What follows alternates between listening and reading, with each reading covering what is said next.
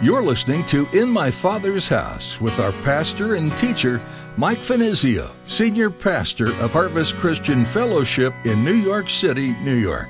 In my Father's house, there's a place for me. In my Father's house, where I long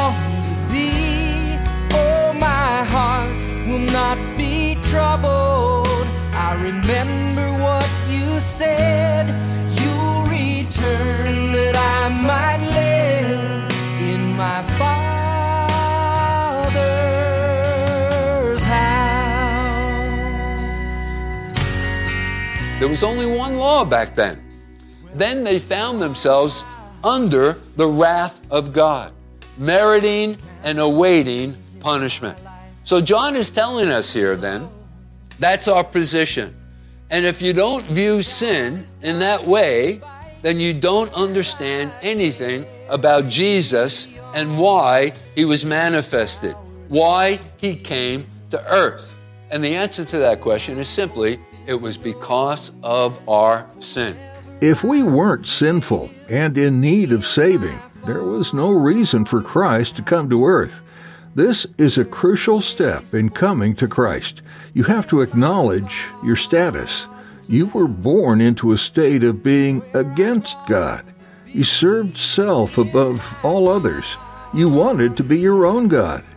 As Pastor Mike will explain in today's message, when you acknowledge your state of wickedness, then you'll be in a place to believe in Jesus and what he came to do for lost men and women.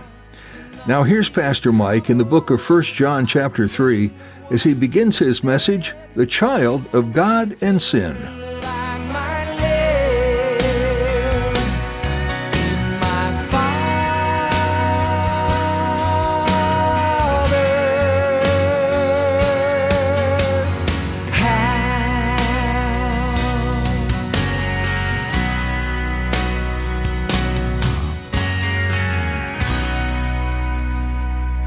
Let's go ahead and read that verse, 1 John chapter 3 in verse 5.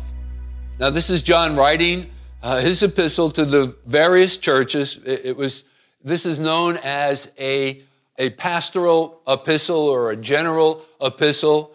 It wasn't originally sent to one particular church, like, for example, the church at Corinth or the church at Ephesus, but rather it was a, a letter that was written by John the Apostle and it was sent from one church to another. And so uh, in this epistle, he's exhorting the believers here in 1 John chapter 3 and verse 5, and he says, And you know, so these are things, exhortations, subjects that he's treating, lessons that we should know.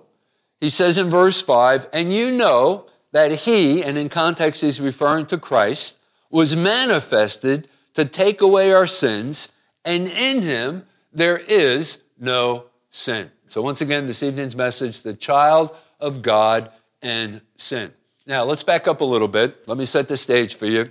If you've been around for the last couple of weeks, you know that John, here in this particular section of his epistle, has been emphasizing the importance of righteous and holy living in the lives of all of God's children. So he's been talking about that. That's a subject that he's been treating. To do this, to accomplish this, he's been encouraging us to consider our position in Christ, all of the blessings, all of what God has made available to us in Christ. So consider our position. And as we consider our position in Christ, all of what God has done in us through Christ, all of the blessings and such, the natural, the logical conclusion that John wants us to come to, he makes this abundantly clear so that his readers will not go astray. So we're talking about, remember, the child of God and our relationship to sin. You see, back then, there were certain heresies being spread concerning the person of our Lord Jesus Christ and his work. There were also her- heresies that were being spread uh, within the churches with regard to sin. Uh, remember, early on in our series in 1 John, we were introduced to a group of, of, of individuals who were uh, known as the Gnostics. And basically, the Gnostics taught that Jesus was rather an emanation from God. And he actually, he was a spirit. And uh, he actually didn't possess a body. And therefore, God was not concerned about our bodies. You see, it was just simply enough to claim that we were Christians. God was, God, Jesus never revealed himself with a physical body, and therefore God wasn't concerned about what we do with our bodies, as long as we confess that Christ is the Lord. And that was one of the heresies that were being promoted by these false teachers known as the Gnostics. And of course, that lends itself to all kinds of uh, lasciviousness, riotous living, and uh, continuing to live in sin. So that's exactly what John is thinking about here in this particular text of Scripture. Now, we know that the Bible teaches us otherwise, that we are not to regard our sin lightly, dismissing it in some inadequate way, treating it as something that really doesn't matter, so long as I claim that I am a Christian. So John says, notice in verse 4, let's just back up one verse of scripture. He says there in verse 4, whoever commits sin also commits lawlessness, and sin is lawlessness. He couldn't have made it any plainer than that. So the idea here is that you must be right about the whole question of the real nature of sin. Because if you are wrong, you're wrong about the doctrine of salvation. And then you're wrong about everything else. And so John's emphasis here in this section is that sin is lawlessness. It is the breaking of God's laws. It's rebellion against God. It's disobedience. It's a failure to live the way that God wants us to live. So, what he's attempting to do is actually blow holes in this false teaching, the heresy that was being promoted by these Gnostics that were creating havoc within the church. Listen, man's essential trouble, says John, is that he is guilty and he has been condemned by the law of God. Now, we know that, and we've been talking about this, in fact, in, on Sunday mornings in our series in the book of Genesis. We know that sin was introduced into the world by the devil there in the Garden of Eden. Remember, God only gave Adam and Eve one restriction, one prohibition. Uh, they w- could enjoy all of what God had created throughout the physical universe. There was just one restriction Thou shalt not eat of the tree of the knowledge of good and evil. So, uh, uh, so the devil came along, he tempted Adam and Eve, and, and eventually Eve ate of the tree of the knowledge of good and evil, and then also gave it unto her husband Adam, and then sin entered in. You see, that's lawlessness, disobedience. And it was at that point, as we've been discussing on Sunday mornings, man became guilty in the sight of God and his holy law. There was only one law back then. Then they found themselves under the wrath of God, meriting and awaiting punishment. So John is telling us here then, that's our position. And if you don't view sin in that way, then you don't understand anything about Jesus and why he was manifested, why he came to earth. And the answer to that question is simply it was because of our sin. Notice in verse 5, he says, And you know that he, Christ, was manifested to take away our sins. Now, I'm going to catalog some of the other reasons why he came, but basically, that was the main reason why Jesus came into this world. That was why God came in the form of a man. So let me ask you the question What do we think about when we think of Christ's coming? And especially about his death on the, on the cross. What does that represent? What was its purpose? What does it represent to us? What's the real explanation of his life, his birth, his death, his resurrection, his teachings, his miracles? You see, these are the questions that John is answering here in this verse of Scripture. So this is pretty significant stuff. And if you don't get the, that one question right, if you don't see sin for what it really is, then, you, then you're wrong about all of these other points that I've been talking about, that I've just mentioned. What his life was about, what his death was about, what his birth was about, his resurrection, his teachings, his miracles, you see. It could all be traced right back to the sin question. You see, Jesus didn't only come to give us the revelation of God, although he did that. Remember in his conversation that he had with Philip.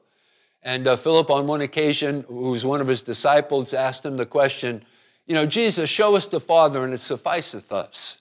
And Jesus responded, He says, Philip, how long have you been with me now? If you've seen me, you've seen the Father. You want to know what the Father looks like? Uh, what he's all about? Well, just study the life of Jesus Christ. He accurately portrayed who God the Father is. He has not only come to teach us about God, although he also accomplished that through his incomparable, astonishing teachings. You know, some of the, the things that Jesus taught, some of the parables, the great the Sermon on the Mount, his great manifesto. We learn so much about God and our relationship to God, you know, through his teachings.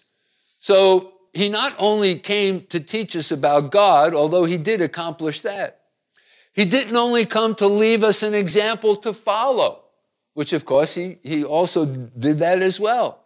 You know, how we should live our lives you know, the matchless example he laid down for us to follow in his footsteps. Listen, all of these things are in its proper place. But the real reason Christ came was because of our sins, because of the predicament and the position of men and women, because of the whole question of the law and the demands of the law.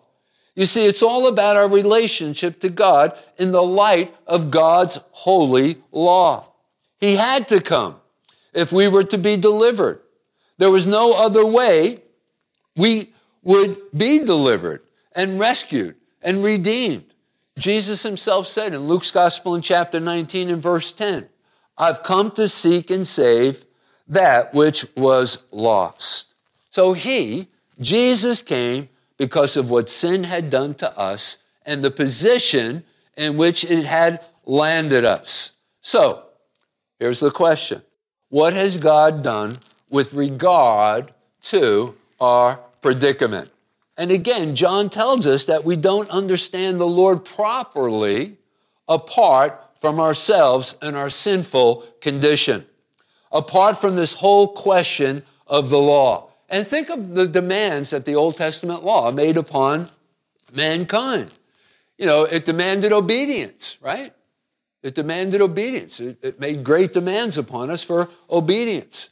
You know, back then, uh, there was also, uh, you know, for their sins to be covered under the Old Testament covenant. They, they had to offer up the perfect uh, sin offering. There had to be the blood sacrifice. The Bible tells us without the shedding of blood, there was no remission or forgiveness of, of sins. So the law made great demands upon mankind. So the first statement John makes here, let's go back to verse 5 again.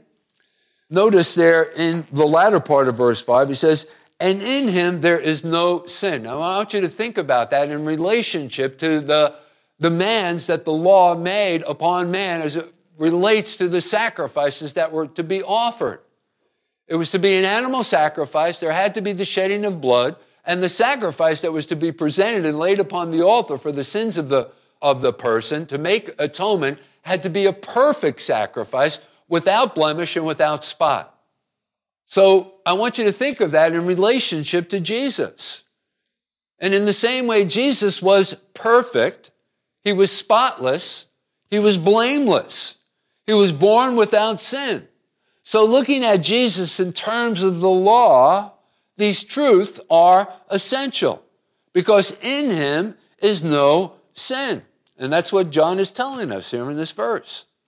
So Christ is someone who has been in this world of ours with all of its sin, with all of its shame. He was in all points tempted like we are, yet without sin. Hebrews chapter 4 and verse 15. He was in all points tempted like we are, yet without sin. And, uh, and, and by the way, that's one of, the, one of the reasons why he can sympathize with us. You know, the Bible tells us in that same text of Scripture that we don't have a high priest who cannot sympathize or relate to our condition our situations our temptations, all of the things that we go through in our life's experience, because he was in all points tempted like we are, yet without sin. So Jesus is someone who is unique and separate. He's not some great moral teacher, as someone would suggest or have you to believe, or some religious genius. Folks, he is the Son of God incarnate. And in him is no sin. And so that's what John is trying to impress upon us here in this verse of Scripture. But not only was there no sin in him, and in his birth, he committed no act of sin while he walked upon this earth for some 33 and a half years. He always honored the law. He obeyed it fully and carried it out perfectly. You see, what God had demanded from man and man had failed to do, here is one, that one being Jesus, who does it. Thus, he satisfied the law. You see, these are things that are so essential to our Christianity. Now, this knowledge is essential not only to our Christianity, but also to our salvation. For the problem with man is not only the problem of the guilt of sin, because merely to be forgiven is not enough. We have to keep the law of God. That's the demands that are placed upon us. Let me give you a cross reference in Romans chapter 8. Now I'm not, not now I'm not preaching, don't misunderstand here. I'm not trying to bring anyone back under a law kind of a relationship between you and God. That's not where I'm going with this. What we couldn't do, what, what we haven't done, Christ did for us. But in Romans chapter 8, verses 3 and 4, for what the law could not do, in that it was weak through the flesh, there was no way that we could obey the law. All right? Uh, there's nothing within us that lends itself to our obeying the law. God did by sending his own son in the likeness of sinful flesh. On account of sin, he condemned sin in the flesh. And then in verse 4, that the righteous requirements of the law, you see, God is a righteous God. And the standards of the law still had to be met. But the problem was man couldn't keep them. And so he had to send the substitute, who is Jesus, in our place, that the righteous requirements of the law might be fulfilled in us who do not walk according to the flesh, but rather according to the Spirit. And so here's the dilemma we have to keep that law, but we have not kept it. We cannot do so and we can only keep it in Him, that is, in Christ. You see, Jesus kept the law for us. He has rendered this obedience and satisfied the demand of the law of God on our behalf. He became the perfect sacrifice, an offering for our sins. He was that lamb of God who taketh away the sin of the world without blemish, right? Without sin, without blemish. He was a type, if you think about it, if going back to the Old Testament covenant, he was a type and a shadow of the perfect offering, that lamb without blemish, without spot. He came in the flesh, he was born as a man, and yet Jesus was without sin. Therefore, he can offer himself and it is a perfect offering. And by doing that, John says, notice in verse 5, go back to our text again, and you know that he was manifest to take away our sins. And gang, that's exactly what he did. He came in the flesh, born as a man, and yet Jesus was without sin. Therefore, he can offer himself, and it is a perfect offering. And by doing that, John says, and you know that he was manifested to take away our sin. And that's exactly why on that day when John was down at the Jordan River baptizing people and Jesus appears upon the scene, the heavens open, right? And he draws all of the attention of all of his disciples towards Christ and he says, Behold the Lamb of God who takes away the sin of the world. In John's Gospel, by the way, in chapter 1 and verse 29. This is the explanation of the cross. Our sins have been laid upon him. They have been dealt with there in him. Remember the title of this evening's message, where we're, we're, trying to go with all of this. This is what I'm trying to impress upon you the child of God in sin, our relationship to sin. How do we view it? This dilemma. How, how's God dealt with it? Your sins and mine do not any longer belong to us. They have, in essence, been taken from us. He has made himself responsible for them. You know, one of my favorite texts of scripture in the Old Testament, it's a, it's a messianic prophetical announcement concerning Christ and his ministry and the reasons why he was to come. At this point, he hadn't come yet. But in Isaiah 53 in verse 6, it says, The Lord has laid upon him the iniquity of us all. You see, that's exactly what God the Father has done. He's laid our sin, our iniquity upon Jesus. And so, gang, this is why he came. This is why he staggered up Golgotha and was nailed to the cross. The law demanded that it would never have happened were it not for the law. And that is why we must never regard sin as something light and trivial. And that's what this message is all about. That's what John's exhortation is all about. Remember, he's refuting, he's trying to blow holes in these heresies that were swirling around within the early church, that were being promoted by these Gnostics. It is such a terrible thing, sin. And this is the way that we are to perceive it. This is the way that we are to treat it, we view it. It is such a terrible thing that it led to the death of Jesus. I hope your outlook upon sin is the correct one. If you're a believer living a righteous life, it's not a matter of indifference. It's not some option that we have, you know, just to continue to entertain sin, to just don't allow God to transform us or to, you know, just continue the way that we once lived our lives before making that decision for Christ. Our conversion experience. You see, those who really believe live this life because they see things in the light of the law of God and of the cross and of the Christ who came as the Lamb of God. In my Father's house, there's a place for me. In my Father's house, where I long The book of 1 John teaches the importance of growing in your faith. When you accept Jesus' free gift of salvation, it doesn't end there. Jesus transforms you, beginning on that very first day, and he continues to do so as you allow him access to your life. Each new truth you hear from God's Word has the potential to change you, but you have to decide to let it. It's our desire at In My Father's House to present Jesus to you through each program, and we pray He's already making an impact in your life. If you'd like to explore more messages from Pastor Mike, visit harvestnyc.org. You'll find them under the Resources tab. Come visit us too. You can join us for worship this Sunday at Harvest Christian Fellowship. To find out more and reserve your seat, visit harvestnyc.org or join us online to worship through the live stream. Each Thursday, we're also meeting virtually to step back into the Word and worship the Lord. We'd be honored if you join us. 7:30 online at harvestnyc.org. While you're there, be sure to sign up for our email list for daily devotionals and the latest event information at Harvest Christian Fellowship.